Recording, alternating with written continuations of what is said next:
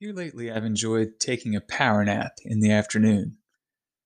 All I need is 20 minutes to fade, to close my eyes and rest. While re energizing, it also allows my mind to wander, to think freely. Today, as I was resting, my mind came back to a problem, something that has bothered me for some time.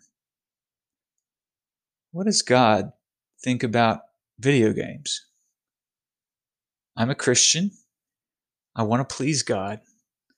The evidence is clear. He's real, so I wish to pattern my life accordingly, in line with the reality that this is not a godless universe, but a God ruled one. I also play Civilization 6 a lot. It's a video game where I get to pretend to be one of several civilizations of ancient or modern history.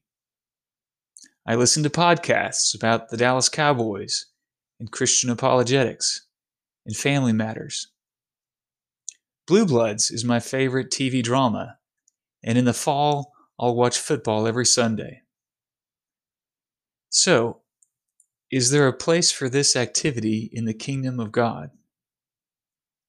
It's a real question. I feel kind of guilty when I get to the end of the day and as I start to pray, realize I've spent the last four hours engaged in some form of entertainment.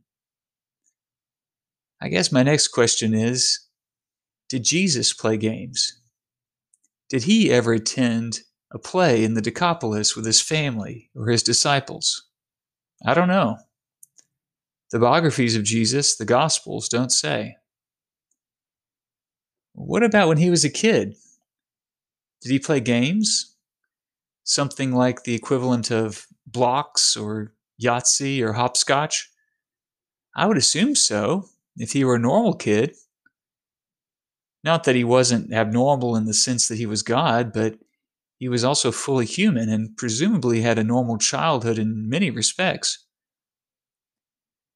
During his ministry, Jesus was so focused on doing his Father's will it appears his life was devoted to teaching, healing, and casting out demons. He also prayed often and at great length. He must have traveled a lot and slept pretty hard when given the chance. Now, while he was always devoted his whole life and always has been devoted to doing his Father's will, I wonder if his life was different prior to his roughly three year ministry. A few years ago, I completed a graduate degree in science and religion, all this while holding a full time job. It was difficult. A difficult task, and it took me five years to complete.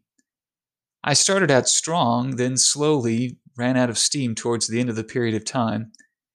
But it was a season of my life, and I'm glad I did it. I wonder if Jesus' three year full time ministry was a season of life for him. Was it an all out push to accomplish his goals, the task to which his father had set him? Following this train of thought, perhaps his early life was more common. Maybe he had work, like me, but also had more leisure time, also like me. I don't know.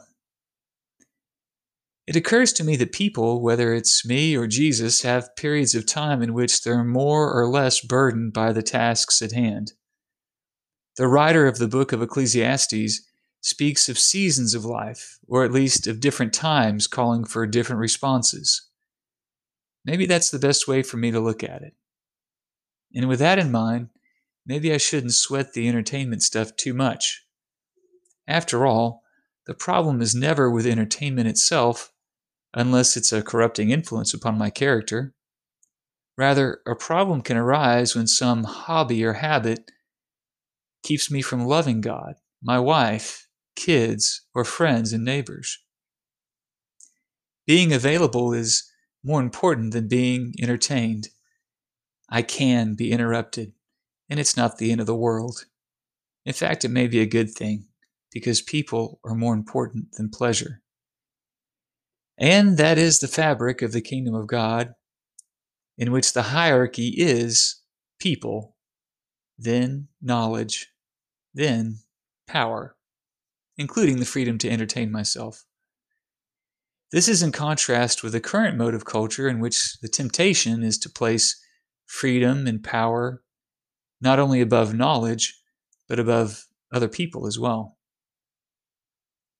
I would be wise to keep the above in mind when considering the role of entertainment in the kingdom of God, but I'd also do well not to sweat it too much.